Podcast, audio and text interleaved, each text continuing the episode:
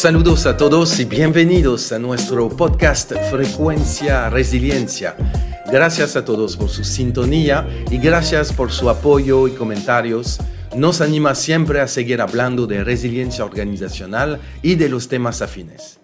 Les recordamos que nos pueden escuchar en Spotify, YouTube, Google y también nos pueden seguir en Instagram Frecuencia Resiliencia y nuestras páginas web frecuenciaresiliencia.com y frecuenciaresiliencia.live. Yo soy Timote Graciani, acá de Resilienter, y les deseo una calurosa bienvenida en Frecuencia Resiliencia. En esta serie dedicada sobre la gestión de la continuidad del negocio, hoy hablaremos del diseño de estrategias y soluciones de continuidad del negocio. Usualmente cuando alguien habla de estrategias, obviamente nos enfocamos sobre tema organizacional o de, o de negocio. Pero en el caso nuestro, por lo que es gestión de la continuidad del negocio, el diseño de estrategias y soluciones es un proceso. Es parte del sistema de gestión de la continuidad del negocio pero también de las buenas prácticas de la gestión de la continuidad del negocio.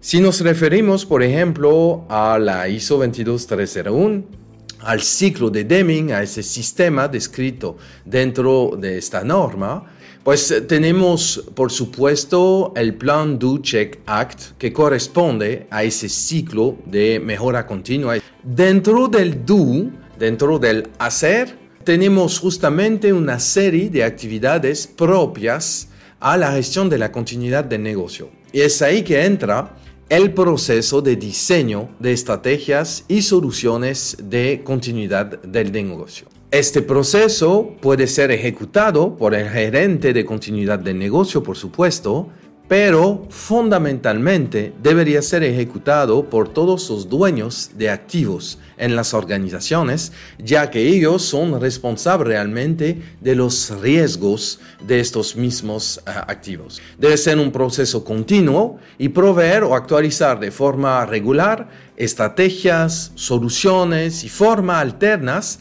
de recuperar sus activos entonces, ¿por qué diseñar estrategias y soluciones de continuidad del negocio?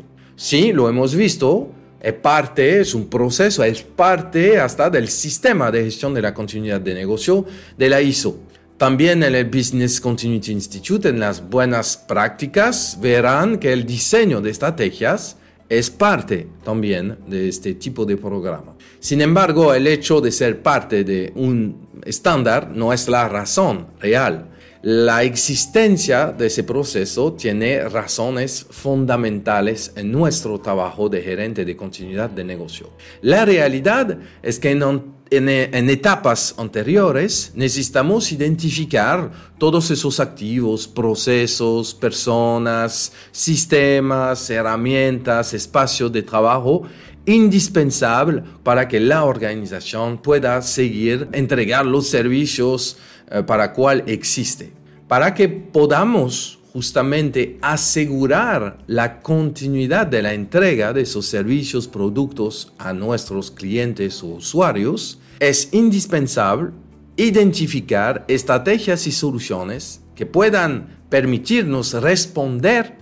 continuar esa entrega en caso de eventos disruptivos. Por eso que este proceso permite recomendar estrategias recomendar especialmente las estrategias a los ejecutivos que van a decidir al final sobre realmente la implementación o no de, este, de estas estrategias. Para que podamos recomendar y para que ellos puedan tomar esa, esa decisión, por supuesto, necesitan entender cuál es el costo de ese tipo de estrategia o solución.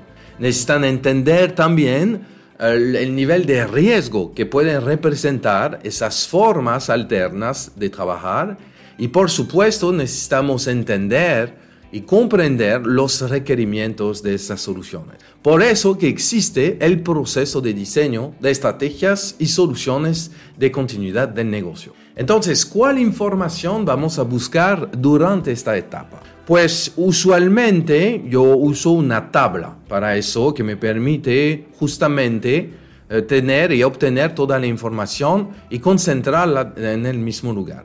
Lo primero son los activos. ¿De qué estamos hablando? ¿Cuál es el activo que yo estoy eh, protegiendo? O que yo estoy averiguando qué tipo de estrategia o solución le podría eh, convenir. Se trata de procesos, de personas, de espacio, de infraestructura, etc. De hasta de proveedor, por ejemplo. En términos de estrategia, que es la segunda columna, por supuesto hay que detallar, indicar si son protocolos, si son soluciones técnicas, si son soluciones tecnológicas, etc. Ahí debemos indicar justamente cuál tipo de estrategia o solución vamos a proponer para asegurar la recuperación y la o la continuidad de este activo. Pueden indicar qué tipo de estrategia es, si es más una solución, si es un protocolo, por supuesto, se requiere indicar qué tipo de riesgos pueden enfrentarse.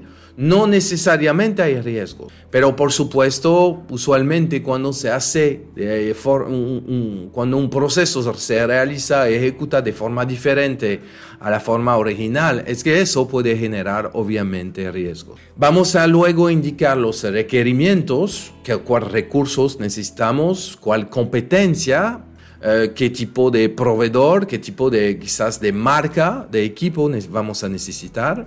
Y por supuesto, igual una columna bastante clave que es el presupuesto. Y más preciso, mejor será para la toma de decisión. Deben indicar también, yo lo llamo así, no los objetivos de tiempo de recuperación, sino los tiempos de recuperación estimados de estas estrategias o soluciones y por supuesto son estimaciones o rango de tiempo porque no han sido probadas todavía y, em, o implementadas. Y al final pueden indicar el tiempo de implementación de esta solución o de esta estrategia, porque eso indica también eh, la duración, que puede ser un proyecto, un tiempo de adquisición de una solución, etc. Y eso es la información esencial que buscamos cuando justamente estamos definiendo o diseñando las estrategias o solución de continuidad del negocio. Entonces, ¿cómo lo vamos a hacer? Pues lo primero es identificar y analizar los activos parte del alcance. Es decir, ¿de qué estamos hablando? Eso lo hemos visto en la columna, la primera columna, que era eso. Estamos hablando de proceso, de persona, espacio, infraestructura, proveedor, etc. Luego debemos comprender el nivel de recuperación requerido por el negocio unos usan el vía, que es muy conocido, pero también ya estamos viendo otra forma más sencilla, menos subjetiva quizás, que permiten justamente comprender lo que el negocio espera como nivel de recuperación para estos activos. Debemos reunirnos con las partes interesadas para definir estrategias y solución. Esas partes interesadas eh, pueden ser proveedores, pueden ser equipo técnico, los dueños de los activos, porque son estas personas que en general sabrán no más sobre la forma de continuar o recuperar el activo.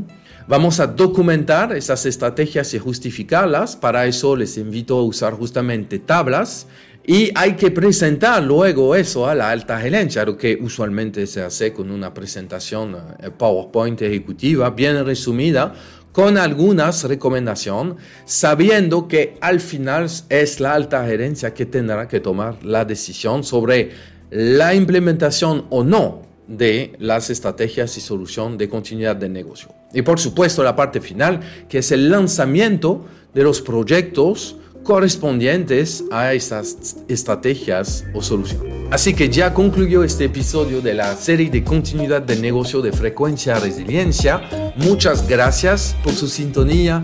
Nos damos cita para nuestro próximo podcast con un nuevo tema de continuidad del negocio para mejorar la capacidad de recuperación de nuestras organizaciones. Así que les esperamos a todos próximamente y sean siempre resilientes.